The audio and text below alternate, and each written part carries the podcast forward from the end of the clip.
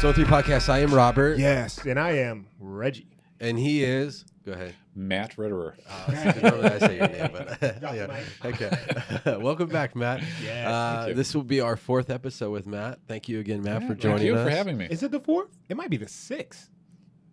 No, I think it's Six P. Oh yeah, I think you're right. I think we do Success is actually what it was. Success. Ah, yes. This is a throwback to the old Chicago spell it. days. Will you play the the Chicago Bulls intro song? Oh. yes, that's it. Please do that. That'd be great. All right.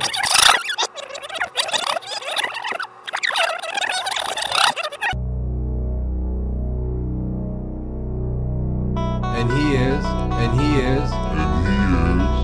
Matt Rederer.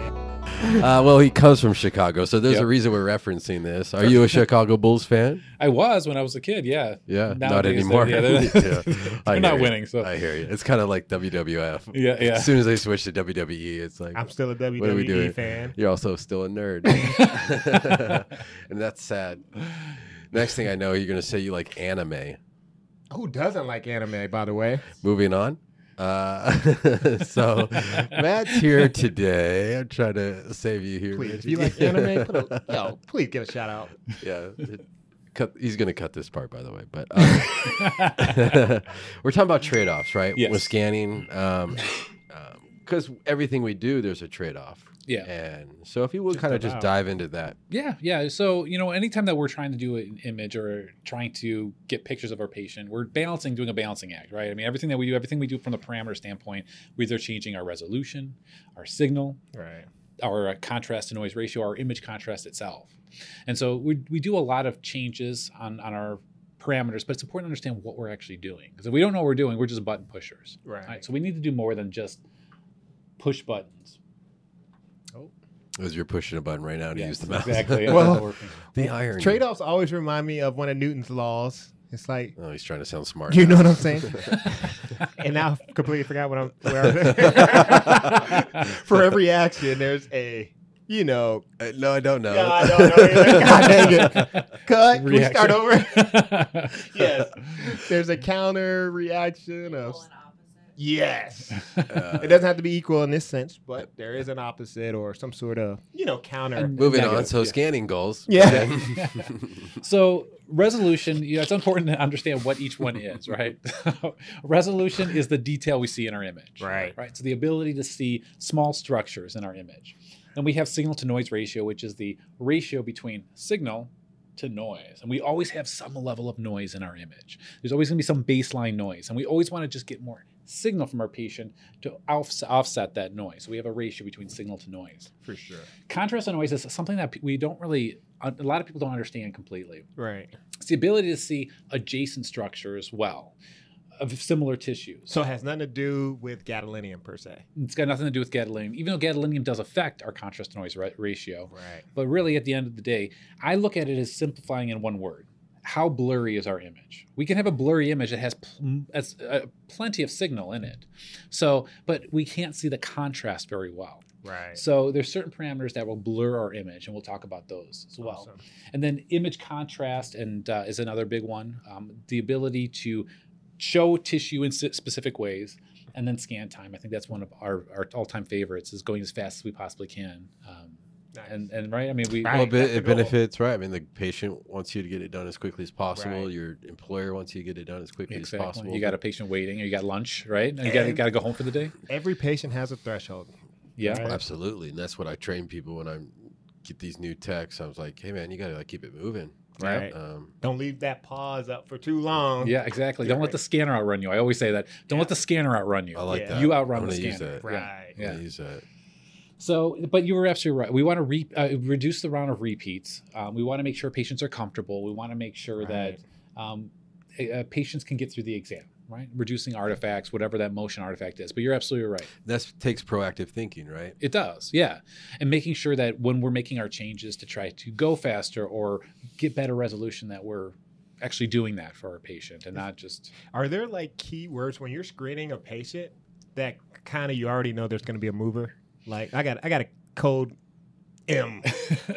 Getting ready to put on the scanner, right? yeah, I, What does the M stand for? Moving? I don't know. Going off the top here. Dude, I would do a lot of um, like profiling patients. That was a big thing that we we did at, at my site where we had low patient satisfaction scores. And I don't know if you guys, your site, patient satisfaction is, Oh, yeah, I think every is place. huge. I think every Yeah. place is huge. For sure. So I, I wasn't a big fan of our current process. So we did research on ours, and we would actually um, try to identify patients in specific ways where we can look and say, hey, are this is a high need patient? They might they might be moving. They might need a little bit more, maybe that warm blanket or something to keep them comfortable. That extra pad, maybe a little more talking to them to get them through the exam, or an independent patient. Was it like 90s country instead of today's country? Yes, exactly like Yeah. that. no, not that, not that much. Talk about needy, huh? Jeez. we all know those people. yeah. Uh, but yeah, you're absolutely right. So like what? So then how do you So uh, we would treat them- accordingly? so we would take all the results that we had gotten from their, their surveys and then we would also have we had in the process of this whole entire thing we would have listed each patient on a piece of paper and what those profiles were so we took all that data and said okay well in these independent patients they privacy is huge to them so privacy was a big deal to them where high needs patients they wanted you to talk to them Right. um, we would also separate them into introvert versus extrovert Right. so, do people even want you to talk to them? I mean, like an introvert, just like just get me in, get me out. It was all about efficiency.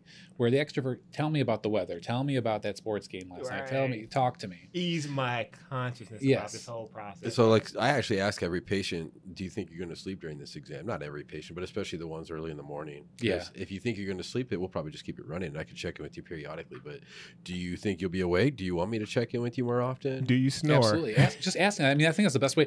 Communication is our best tool, right? Right. To Oh. speed things up. That's one thing that gets talk to our patient yeah and don't and, and it's perfect just be upfront with that you know just say are you do, you do you feel like you can hold are you claustrophobic in there do you normally feel claustrophobic in tight what do you spaces? call the ball? Um we uh, we're not supposed to call it panic ball but i, I call don't. it I call never button. like that.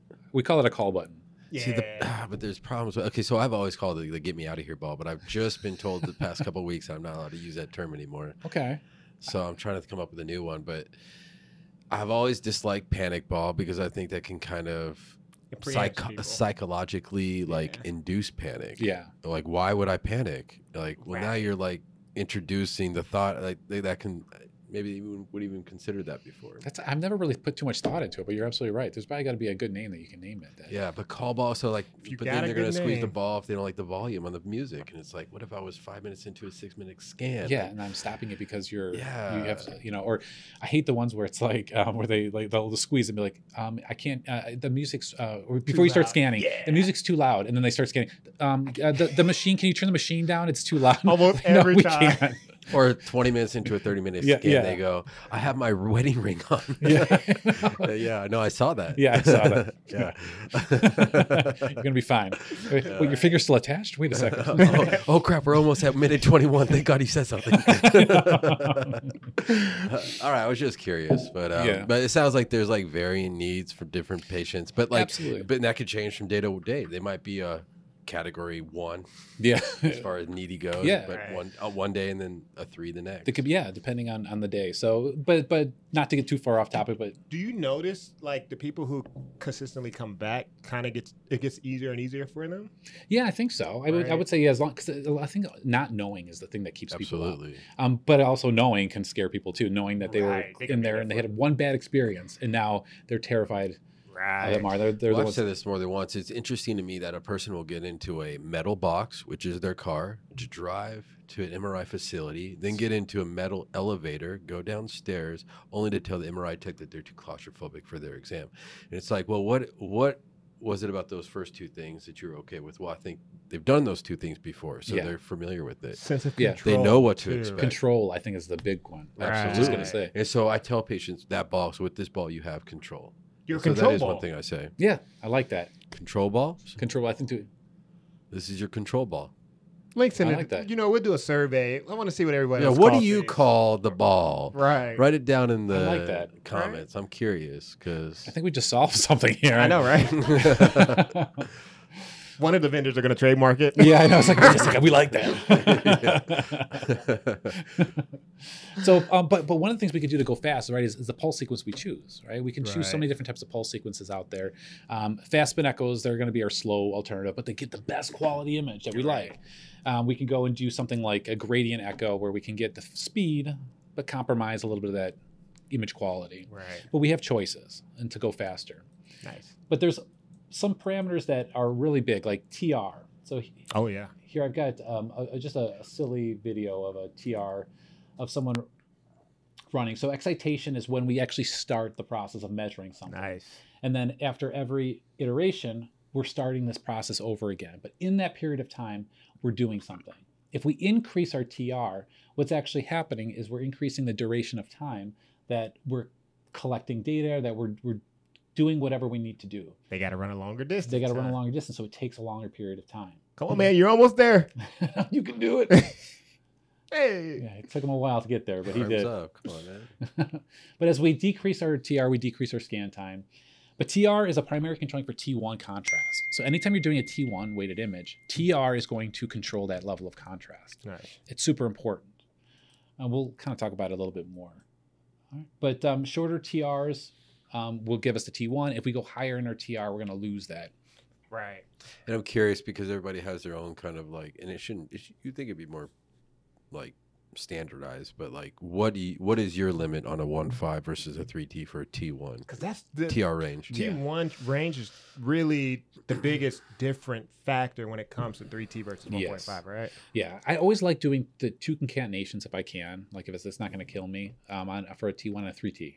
Um, but I usually still keep it between 400 and like 800. Because I've heard Okay. 400 is almost too low. Yeah, I've heard that as well. But I noticed that like I, I and I'll show you guys some pictures of some some uh, different TRs Oh, nice. across on Yeah. a 3T, and you could tell me which ones you think are are good. Good and which enough, ones- yeah, huh? good or bad. Nice. So, um, but phase phase encoding is another issue that we um, look at, and I've got some images here, just kind of changing our, our phase encoding on our image matrix. We know that phase encoding does control our scan time as well. So if we decrease our phase in our image matrix, we can, you know, make our image look a little bit better. So if we have two images back to back, obviously, if we bring down our phase encoding, we're going to get a better scan time, but our image quality is going to suffer slightly. So, so phase matrix, phase encoding, synonymous, right? So fa- yeah, phase encoding in the image matrix. So we have a phase and frequency in our image matrix, the Mhm. rows and columns that make up our pixels, the tiny little squares. So when we're talking about phase encoding, that's what we're talking about. The, either the lines or the rows in our image. Right. The amount of data points that we're doing in the phase direction. right? Correct. Okay. Correct. And when I see this image, it tells me, like, say, for example, if you had an MS lesion, you'd probably see it better with a f- phase 320. Correct. Any smaller Yeah. type Any of... smaller pixel will give you better res. It almost looks like an MS lesion right there below the pons. All right, doc, doc, Dr. Jansen, I see you. Thank you. They also call him Dancing Jansen, so I almost messed up with that. I remembered it. yes.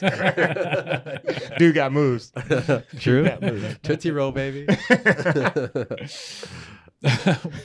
what do you guys do when you like? Let's say, what is your big thing? Like, what do you guys do to lower your scan times? Different things. Um, depends on. Well, I s first thing I look for is the need for oversampling. Okay. So if I if it's built with hundred percent and uh, you know it's A to P on a knee, you can probably reduce some of that. Yeah. Yeah. Absolutely. But what happens to your signal to noise if you do It that? goes down. Absolutely. So I factor that in as well, and I find kind of a happy medium. But um, yeah, that's probably the first thing I look at. Yeah. Right. I know. TR two. Yeah, Exactly. So one thing that people tend to kind of, well, newer technologists tend to kind of jack up, especially when it comes to TRs, optimizing your number of slices with your TR range, right? So sometimes people will not bottom out their TR if they increase slices or whatever on GE because it doesn't not necessarily do it automatically for you on some of the older softwares. Um, and that will drastically change your times because sometimes if you add a couple of slices, it will double your time if you do not change, you Yes. know, the cants and things like that. Like if you do not change your TR, so you have to look out for that. Uh, but you know, parallel imaging. I mean, if you have enough coil to kind of activate that without kind of getting artifact, Mhm. that will definitely cut your time in half. Yeah, Right. just those two, at least two coil elements in the phase encoding direction, Right. and you're gold, and you can use that. But then, what happens to your signal to noise? drops. Yeah, so we got to do something about that. Right. Trade offs. Ah! Yes, I know those trade-offs. so here's here's an image here. If uh, we got one without parallel imaging, and then one with parallel imaging, and you can kind of maybe see. I know it's kind of hard on on this screen here to see the difference here, but Oh, parallel yeah, imaging I is, can is, kind of is, see it though. is helpful. I mean, it, it'll drastically decrease your scan time. To me, it looks about the exact same. Exactly. Yeah. So it's hard to tell. I mean, look at the, the savings on time as well. Well, with a trained eye, if you look at the bottom, now let me stop. Do you see any plantar fasciitis? I am surprised by what the rads can see though. yeah. And Oh, yeah. Matrix makes a huge difference on that. Like, and you have these, you have some certain rads that can just see any. It'd be a motion image, and they're still like dictating out like it ain't no motion. And I'm just like, wow, So impressive. so impressive. I love right? sitting with the rads to, and and that's something. I mean, do you guys do that often? If you guys have I- time to as sit? a protocol tech, we do kind of have time to sit with the rads, and we kind of get to understand what they need and why they need it for certain indications and things like that. And that's invaluable information. And, and protocol techs where we work at try to kind of share that information through different ways of communicating, whether it's at one of our meetings or through like a blog post and things like that. But it, it is invaluable to be sitting with them, right? Because Oh, it if you is. could think like the rad, you can anticipate their needs when you have to make certain changes, right? Exactly. It's like what sequences do I need to make high res, and which ones can I save time on if the patient's moving or Right. If the patient can't, if they're going to tap out, then you know, hey, okay, this is really important for them. Let me just throw that, you know, let's say In for the out shoulder, or- you know, yeah, coronal, whatever. fat, you know, fluid sensitive sequence or something, or yeah, Yeah. things like that. Yeah, absolutely. Right. No, it's definitely helpful. But when it comes to um, shortening your scan time, a lot of people don't know that you could maybe squeeze a few seconds out of your scan by increasing your receiving bandwidth, because it shortens your uh, sample time and it squeezes all uh, everything closer together. So your minimum TR gets better. So I like to sometimes squeeze a little bit more out of my scan by increasing my receiving bandwidth. And it works the best on those gradient sequences. Like if you run like a vibe sequence, and I know I forget what the GE equivalent of that is, Right. um, but It's uh, lava. is it lava? I So want to say. if you increase the lava. receiving ba- bandwidth, man, you can drastically drop that TR, and your scan time can drastically reduce. Well, I- Right. I'm curious now because when I ask you the same question, what's the first thing that you adjust when you want to decrease That's a, that's a good thing. I I look at every. I, I try to look at the whole thing. There's not like a, a The patient's thing. attitude. Yeah, yeah, exactly, exactly. I'm just joking. I try to look at everything. Like, is it is it is it the TR going to? Can I use my is my minimum TR is probably where I go first. That's the easiest place to kind of uh, skimp on. But it depends on what sequence I'm running. Like, if it's going to be a gradient based sequence, I'm going to my receiving bandwidth. That's like my Ah. place I go. I can bump that thing up and take my my scan time down. no, you're inducing noise when you bump it up, right? Yeah. So you have to compensate in some way. Right. But if I had some additional signal to spare, I did something else in the back end, then I'll go ahead and do it. And I hate doing this, but if I need to bring my phase encoding down a little bit to get some signal and then bump bump up my receiving bandwidth, I can Right. get I can try to do a balancing act there. For sure. Um, but receiving bandwidth is is huge. So if you we'll look at an image here. Ooh. So this is not the the um, prettiest image in the world, but it's a minute and 50 seconds. But if I decrease it, here's a two minute sequence, and I, I mean, I this one looks a little bit worse to me. Um, Right, I can see it for but, sure. You um, can see the grain just anteriorly a lot more on that first. Yeah. Plus, it looks better. Like, look at this, Reggie. Like, actually on a screen. Oh yeah. TV doesn't do it well. So they'll So- see it real good when uh, Yeah. when I Yeah, I mean, granted, it's only 10 seconds, but again, I squeezed a little bit out of it. Um, not much, but a I little I think bit. that 10 seconds makes a big difference. I think so too. I think it does make somewhat of a difference. But echo train length, that's I think that's one we look at the most. Right? So we can increase the echo train length to decrease that scan time. But what is happening to that image? right. Right? Why do we not want to do that? So if we look at an image where we have a low echo train length, something like 11, you know, I might have a two minute and 30 second sequence, and I can bring this down to a minute 40 seconds. But there's a lot of blurring in my image. And this looks like a T two, right? It's a T2, yeah. Right. So is it worth the blurring? I mean, is our contrast to noise ratio benefiting from this change? I don't know. I mean, I guess it all depends on you know the patient's condition. Is it this an important sequence for the radiologists? Right. Um, Well, what is this exam? Like, is this, are we looking at the hips and you're trying to find the labrum or is this like pelvis? Prostate. we could, could be let- let's let's let's what, what what would you guys say would be an important one that we don't want blurring on? I would say a, a hip for where you want to see the labrum, but also an, our high res prostate. So that I don't, Right. Yeah, exactly. But if this was a routine screening pelvis, Yeah, I would say it's Fine. fine. Yeah. yeah. so. You have to play it by ear, I think. Right. And every patient's a little bit different. I think that's what makes MRI techs who can manipulate the trade offs on a superior level kind of stand out. Like Yeah. the rads really appreciate those guys because they can look at a scenario and still get that best quality. Exactly. Because you see the big picture, right? You Right. understand the purpose of this exam. Right. Um, Exactly. And we have a uh, so many parameters at our disposal. Right. And understanding what each one is is, is important. Like we don't want to be button pushers. Like I, I, I don't want to be labeled a button pusher. I want to know what I'm doing when I change this button. You're Right. far from it, bro. well, thank you. Well, the whole field is kind of going in that direction, though, which is kind of the fear, right? Because if we do become button Mhm. pushers, then that that tailored to that patient type of evaluation that we have will definitely, definitely decrease. Definitely, definitely. I said that on purpose, but simply because it's, there's a huge value in being able to make these changes on the fly to still get the best quality on patients who have a very low threshold on how long they can be in there. Mhm. Um, it's just invaluable to the radiologist. For I sure. agree. I completely agree with you. You know, we have so many parameters like half Fourier, which Oh, we yeah. talked about. So half Fourier is going to be this one where we can fill a part of our k-space and then fill the rest with zeros. All right, so we can shorten our scan time. We use that a lot. Right. And so here's a, a bad image, but it's got no half Fourier on it. Um, and then here, if we use it, we saved you know 30 seconds on it, but I mean, I think that this is a lot worse of an image. I, so, I, some Yeah. situations maybe you could get away with it, but uh, other situations, you know, maybe not. But it's good to see comparison between the two sets of images to see if it's worth that time savings. I noticed uh looks like you know, no sat band really. It might be superior or inferior, right? Yeah. Nice. Yeah.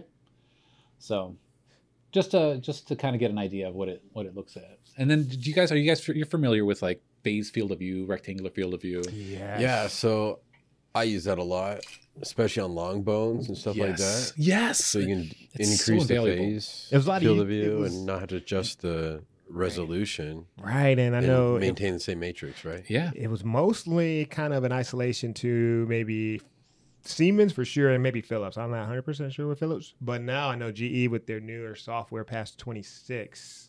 Uh, you can actually manipulate the phase field of view as well now on a percentage level, which is nice. So That is nice. Yeah. And I know that um, GE years and years ago, it's been a long time since I worked in a GE, but they wouldn't let you go above 100%. right, They limited it at that. But then now that they opened it up where you can go above it, right, man, it's changed game everything. changer. Right. It was a game changer because now you could do those long bones and get them really nice and without altering your, your image matrix. You can still get that really good. Well, and I know in the textbooks they they talked about uh, rectangular pixels, right?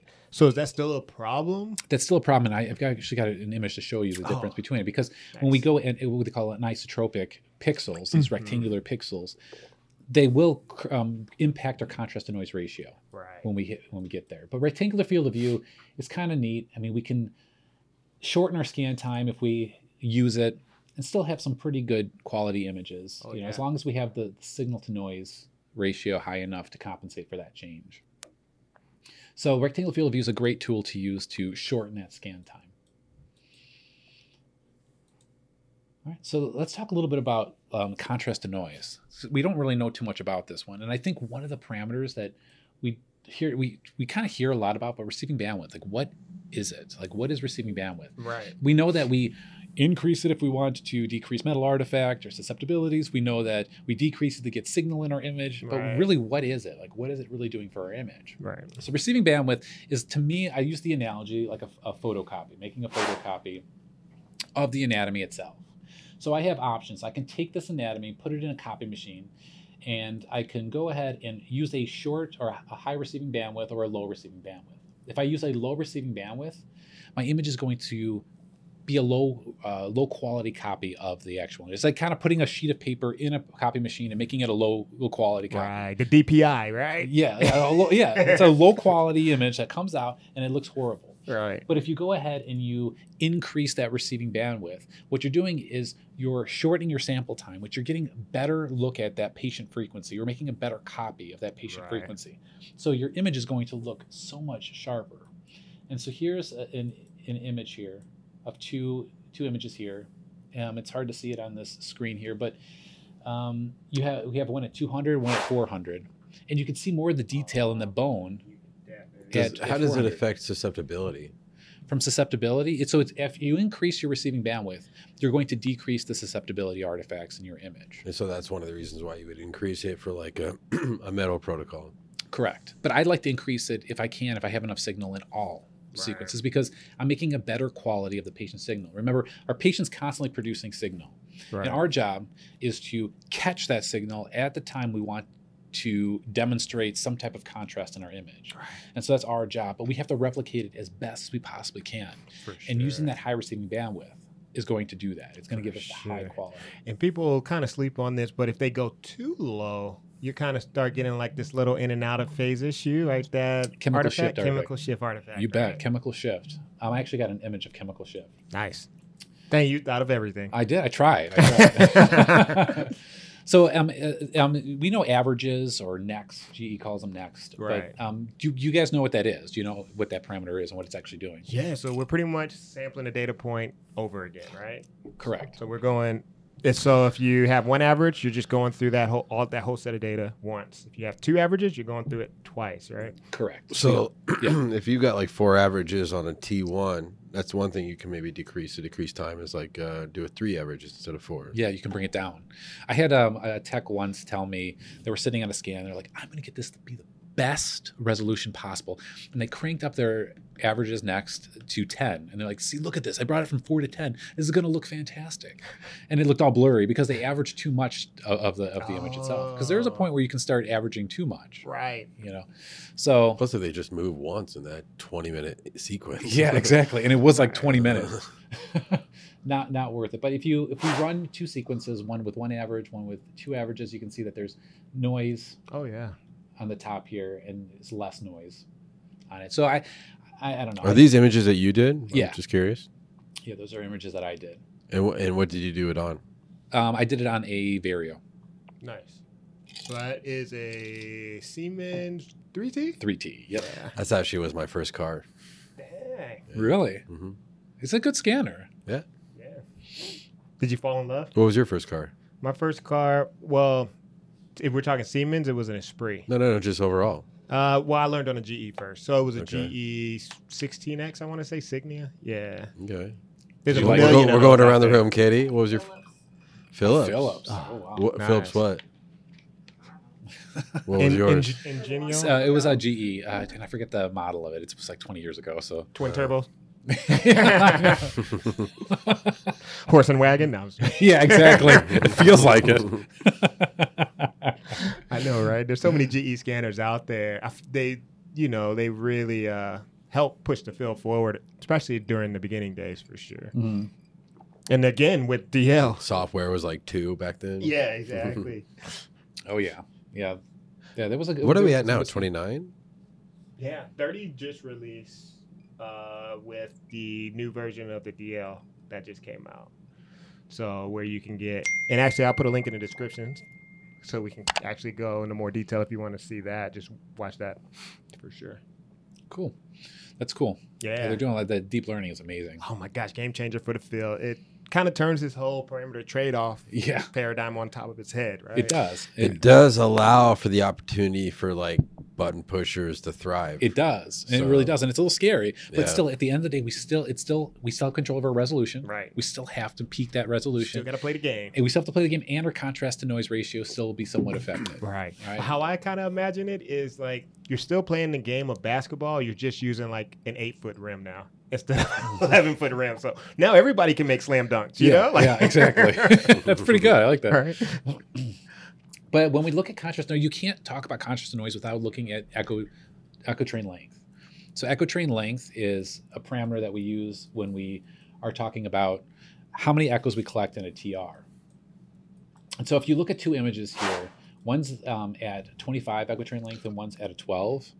You could see, uh, I mean, I, I mean, I, I could see a big difference. One's blurry, Right. one's, one's not. And so the blurry image the 25 echo train length is going to be a poor contrast to noise ratio. so as you increase it, it's inversely proportional in- as far as signal goes. Uh, it will contrast, uh, contrast to noise ratio. So the blur. And, and yeah, we get less noise too as we increase our echo train length. And then obviously, um, contrast media does play a role as well. So Right. in our contrast noise, if Right. we give contrast, we can see things a little bit better in our image. Now, resolution. What are the parameters that you guys that you guys alter to get that good resolution? Um, you know, you want a thin slice, right?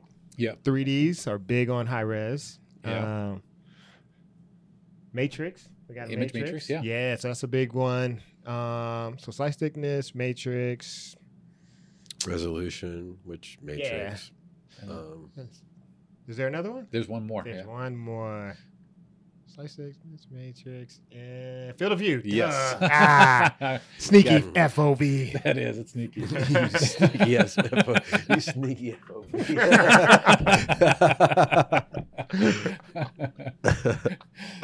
That's good. Oh, but uh, slice thickness is, is a big one. So, what would you have to do with your slice thickness to make it better? Uh, you have to lower it for sure, right? Yeah. So yeah. you want to shrink that gap in between each slice. And then, so what's the trade-off for that? So the trade-off is going to be um, signal to noise, right? You're gonna if you increase your uh, slice thickness, you decrease your resolution, but your signal to noise increases. then your um, coverage too, right? Yep. So you end up having to add slices, which means you need more TR. So it's ended up kind of sometimes end up being time too, Yeah, right? yeah, absolutely.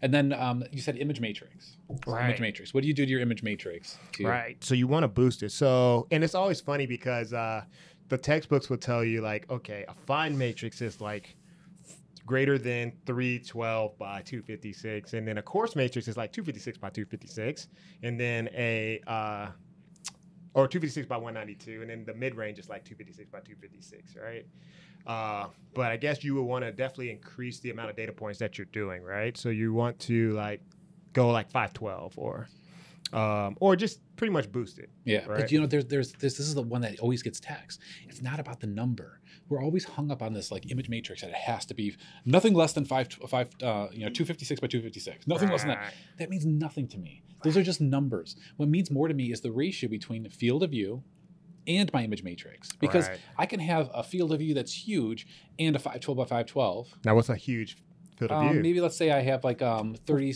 uh, 360. okay 360 millimeter field of view, 512 by 512, and you're gonna say, oh my god, that's really good. That's really good. right Well, if I decrease my field of view to something like um, maybe 160, and I do 192 by 192, it might be the same size pixel. I have to do the math. I don't have a calculator on it, but um, it might be very similar in size of pixels. So it's really the ratio between field of view. I- I- our field of view matters. It's not Right. just the image matrix. right Image matrix is just a number. It's what the relationship to the field of view is that actually matters. right So, So as you increase the field of view, you'd want to. Uh, how does that affect with resolution? What would you want to do? so what happens to your resolution when you increase your field of view? Your- your Goes resolution down. Goes down. sure, yeah. So you'd have to increase your image matrix to balance it out. Yeah. right But think of this: like anytime that I'm trying to optimize an image from a resolution standpoint, what happens when you get a bigger field of view? Let's say I'm scanning ahead and I go from a nice fitting field of view to something bigger. Well, half my pixels are going to be making up air. Right right. right So I might have a small pixel. That's great, wonderful. But if half of them are making up air, it means I mean I'm not getting anything diagnostic on the patient. right It's better to make a tighter field of view and smaller pixels because I'm having more make up the brain than having this huge You look like a 240 to me. A 240. Bruh. Dang, Yeah. a 240 you're gonna On do a it like sagittal. that? On a sagittal. Yeah, dang. no I'm just joking Yeah. I'm just joking. How, how about a, a two, 230 with oversampling for the nose? Yeah. no, that's hilarious. I know when it comes to the radiologist, uh, there's there's like looking at MS plaques or they're looking at the nerve. Uh, I'm neuro, so I'm I'm Sure. very versed with that. Uh, they want to be able to kind of zoom in. Yes. And the more you zoom in with the lower matrix, the blurrier it gets. So they really like to have higher matrices when they're looking at finer structures because they can kind of zoom in and really so, for dial in their example, like Yeah. IACs or something. Yeah, like Okay. ICs, Trigems. Seizures, yeah. seizures. Oh yeah, seizures a big one. Uh, trigeminal nerve. Yeah, any of those. So when you, you use an image matrix, let's say we use something that's not the same. Like if we go from 256, 256 to 256 by 192, what happens to the image that we actually acquire? And so it actually changes slightly. When we go with an anisotropic pixel, we actually lose a little bit of that contrast to noise ratio. We blur our image a little bit in, in the process of doing that. Now we ask ourselves, is that worth it? In some situations, maybe it is worth the blur, Right. um, and it's not substantial, but it's enough. Right. Because see. it, 'cause it comes down to the structures that we're looking at, right? Yeah. Right. Like if you're looking at small structures, you definitely don't want to go too low on your matrix because it's going to blur everything, right? Yep. And then intravoxel, I know you probably already have a slide for this. Intravox, and I call it intravoxel aliasing, but that is wrong. But when two uh, image, two uh, tissue contrasts kind of share the same voxel, Yes. um, So and they um, kind of blur. Uh, yeah, partial volume averaging. partial volume Yes. So we have a lot of tissue in one voxel. Yes. Right. Different tissues. Yeah, Right. absolutely. and we want to stay away from Is there that. anything you don't know? How many dimples are there on a golf ball? I have no idea. 336. Look at You that. should have made him. him guess. Finally, You should have made me guess. so here's a picture of partial volume. Oh yeah. So you got it right here, and then here's one without it. Same Yeah. slice, but you can see all this tissue partial volumed in Well, there. that's not the same slice. So you see, It's the same area, yeah, the but same it- area, yeah. But look, one's 10, 10 millimeters thick. oh, I see. Oh, man. So like this intravoxel aliasing, which is not the right term. Sorry, Partial volume averaging. partial volume average. But intravoxel aliasing makes perfect sense too. Right? Yeah, Kinda. yeah. Still recording. So we we can look at um, image matrix and field of view as, as also another one as well. So if we look at field of view, obviously if we have two images with different field of views, we have all those pixels making up air. It's not helping us up, and we have very few pixels actually making up the anatomy. So yeah. And it's easy for somebody to just simply want to increase the field of view, but there Yeah. is consequences to that. So people There should is. be aware of that. Yeah. Now, and signal to noise is like big one, but now it's kind of moot because we're talking about you know deep learning and how deep learning can benefit us, you know, in terms of that. But you know, back in the day, like, what do you guys do today? If you don't have deep learning, what do you guys do to get some signal back in your image without touching your resolution? Because we know that if we decrease our resolution, we get more signal. Right. Do you have parallel imaging on? Because if you do, sometimes I'll turn that off. I like that because that's reversing the process. I mean, people don't think about the reversing process, but you're absolutely right. That's perfect. right. Oh, he stole my answer. uh, I mean, there's different things you could do for sure. Um, bandwidth, right? You can lower your bandwidth. Bandwidth, yeah. yeah, You could actually add oversampling. you Oh, can. Yeah. that's a great one. as long as there's tissue data. there. Sometimes you get it's like a, a false like you think if there's no tissues outside of that and you're just sampling air, it's not signal. and it will still add to your relative Estimate, signal. to yeah, noise. relative estimated signal. And I hate that because it's not true. yep, You're right. That's a good point. Yeah. Um, but averaging is a is a is something good. I look at it as coats of paint. I was I was taught this by uh, actually, you know, Bill Faulkner told me this analogy, and I loved Bill. it. And it was um, that averaging is like putting coats of paint on your image. You know, like if you have a wall that is needs to be painted, and you ha- it's all just a noisy wall. You could slap a coat of paint on that wall, and you can hide some of that noise over signal. I love that. But if you go ahead, you could put another coat on there. And if you put another coat on there, you'll hide it even more. And you can keep putting coats of paint on there to get more signal. Dude, It's a rap song I, I love. great- Abstract Rude at Coda Paint. Google it. That is a great analogy too. I love Isn't it? It actually really is. Like It really paints the picture. Oh, I like it. oh, very nice, very nice. But if we throw up two images next to each other, you can see that you're going to get definitely get better signal, better quality if you have two averages opposed to one. Nice.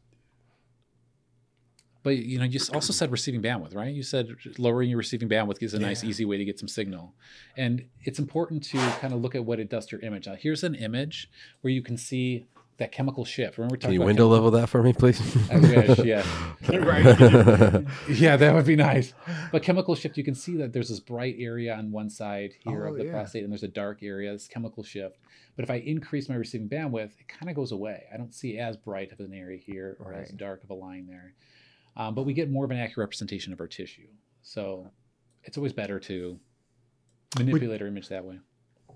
And I know we're not talking about artifacts, but Indian ink artifacts, or I don't know, fine line, I think sometimes it's called. Isn't it? I'm herringbone too, isn't it? Herringbone, that's the other way. Yeah. And that's really when it like the dark lines are really just popping out, right? Yeah, it's it's a corrupted uh, pixel inside the um, K, K K space. space. Yeah, so then it generates this inaccuracy across your entire image. Right. So Nice. So that doesn't mean you have a high resolution image, by the way, ladies and gentlemen. no. Just to be clear.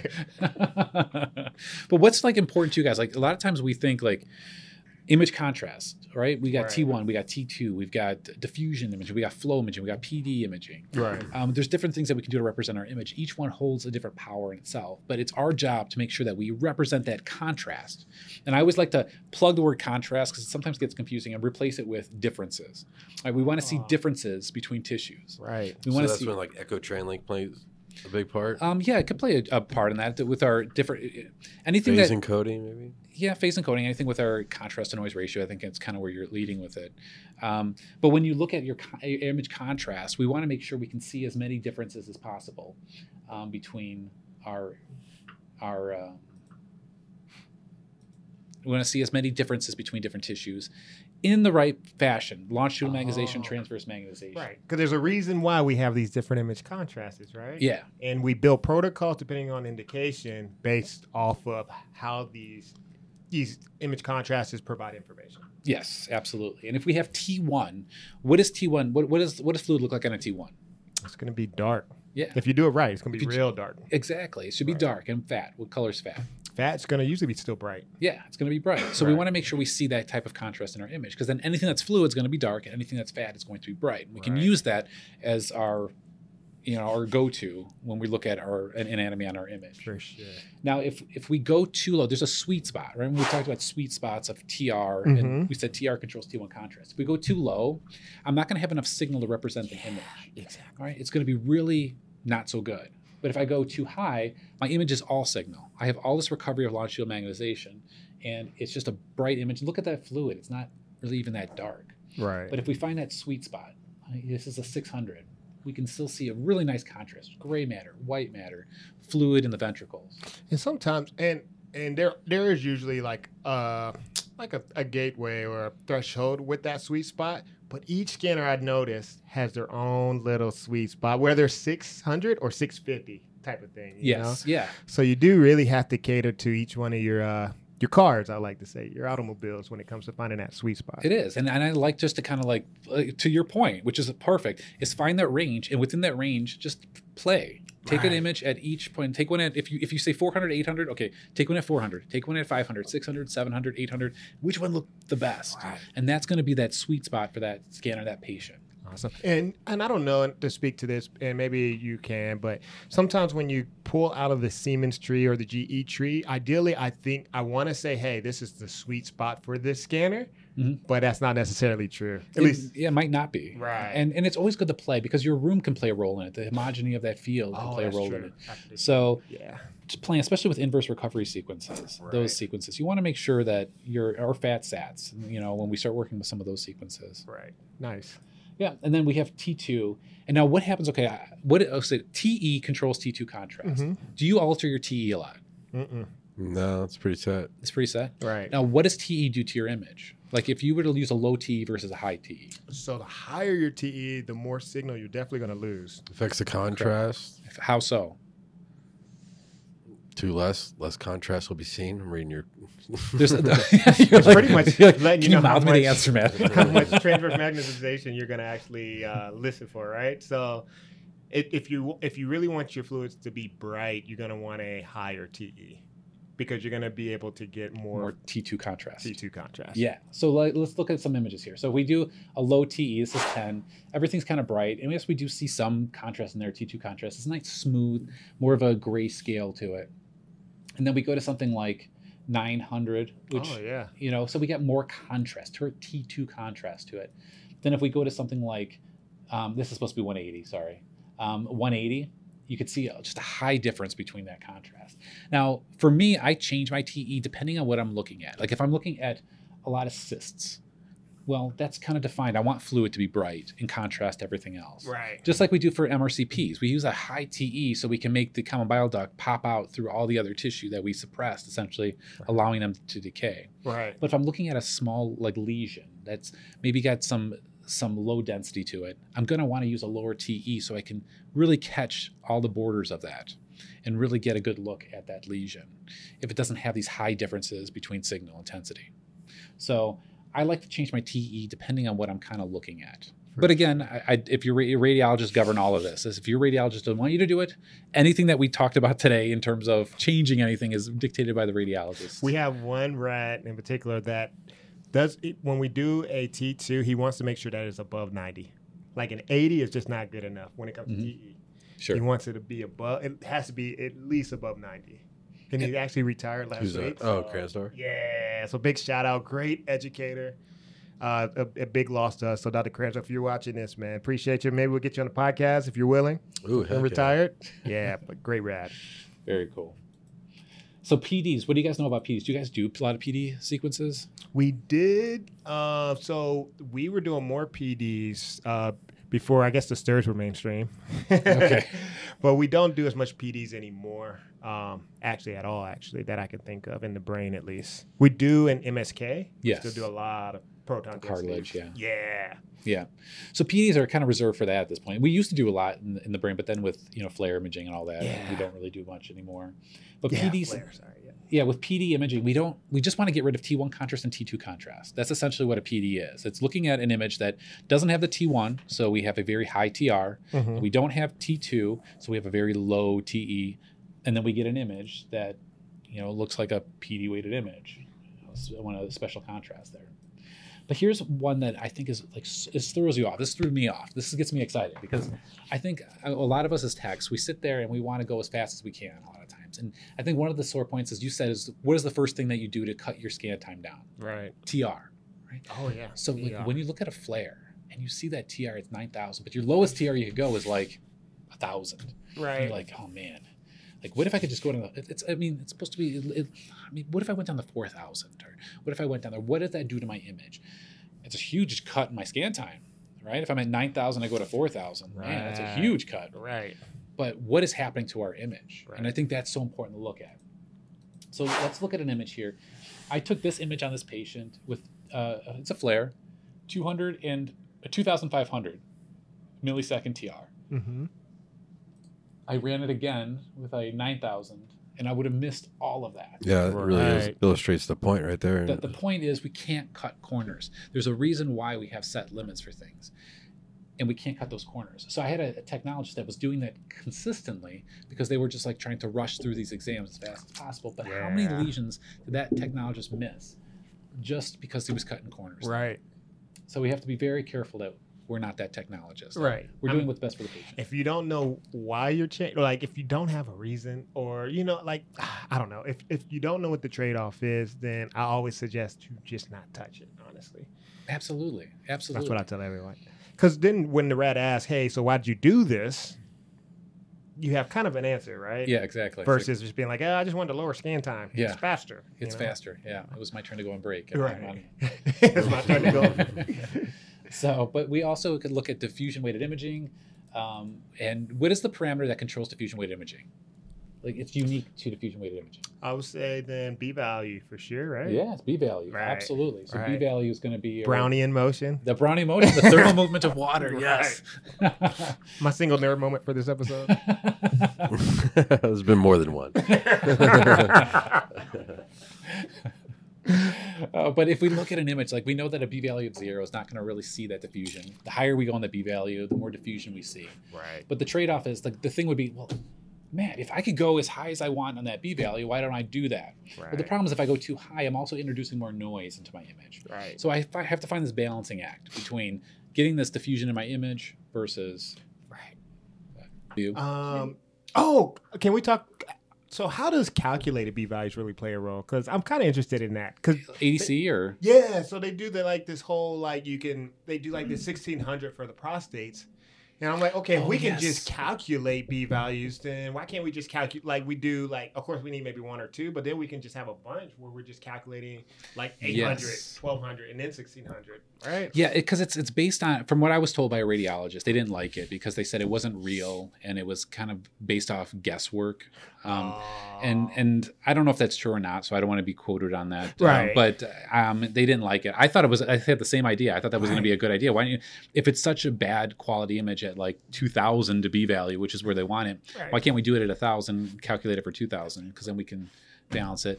And then we did that a few times, and it. I mean, it looked okay to me, but I, I you know I don't know if they didn't really care for it. what the value is. With Yeah, the rad side, right? from the rad side, yeah. Cool. So, but that's neat. That's a that's that's an option with a B value as well. I see a little eddy currents in the image on that, Oh, yeah. right? yeah, a little bit. Of, yeah, looks like an eddy current. Nerd moment number three. God dang it.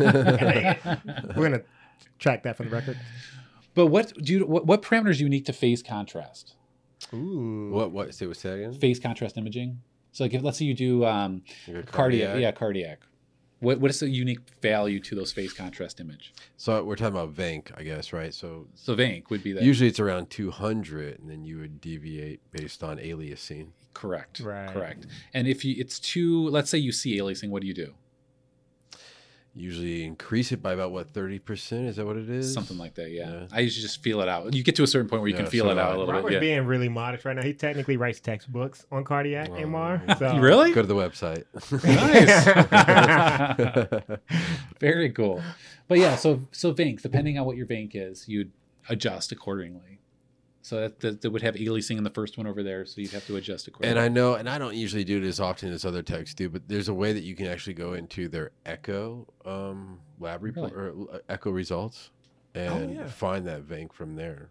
Oh, oh yes. Okay, yes. Yeah, the velocity of, of the Mhm. flow, right? What is it? Uh, it's all- I can't Um, remember right now. Um, um, Not injection fraction, s- but is it centi- centimeters per second? Because you do have to do a conversion, right? Is there a slight conversion with it? Ah, So if I'm being honest, I never do it because honestly, if I just have to run another one and bump it up 30% or Yeah. whatever it may be at the time, it's just another 10 second breath hold. yeah, So I'm like, and you can. and it would have taken me four yeah. minutes to look up that echo. and you have to wait anyway. You have a delayed po- imaging, you know, so you have delayed imaging. So you have this whole period of time you're waiting, like ten to twelve minutes. right. So you might as well rerun whatever you need, you know, during Yeah. that period of time. So, Yeah. well, and does their does the heart That's what I do my four chamber, by the way. But yeah. oh, really does- nice. does the VENC is affected by the heart rate, right?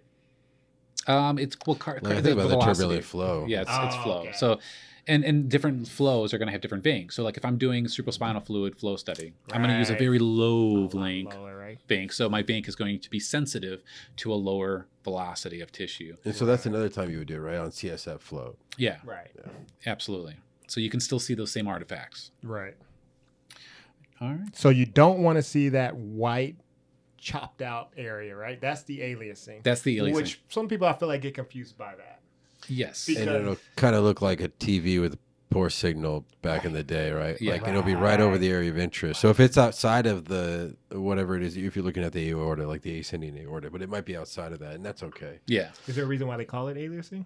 It's because your signal's wrapping on itself. Nice. So you it, the system gets confused because the velocity is above what you're sensitive to. So it thinks that it's going, it's the opposite Right. flow. So Right.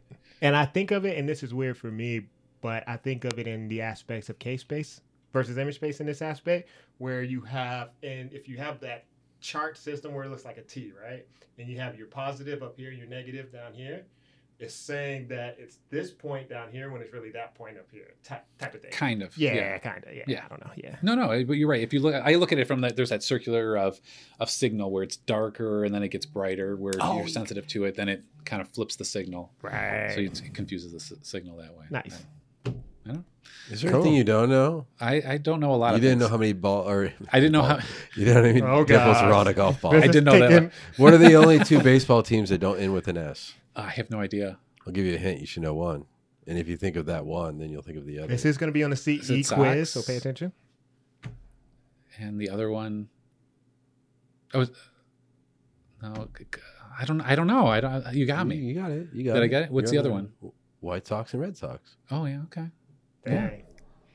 And so Interesting. that's just what I bring to the table. Look at that. Yeah. Do you spell Reggie with two G's or one? Two, right?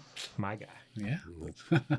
I know how to make multiple course. Trying to make an. OG You know what I'm joke there, but got Well, nothing. I mean, I think that's everything. Did we miss anything?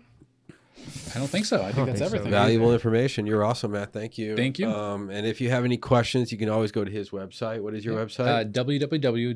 www.riteadvantage, R-I-T-E advantage.com. and you're always available to answer those questions. Always available. So a lot of these animations that we're seeing, you actually have on your website and everything too, right? Correct. Explain these concepts, which I think visual aids are so valuable when understanding these complex, like, you know, um, topics, really, honestly. So we do appreciate. So you visual offer like training courses on your website. Correct. Yes. Right. With uh, optimization or cardiac or MRSO or MRI training as well.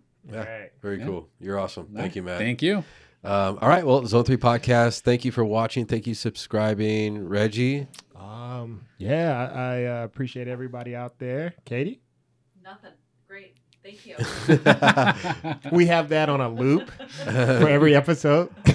Say we're out, Reggie. Say it. Zone Three Podcast. We are out. Good.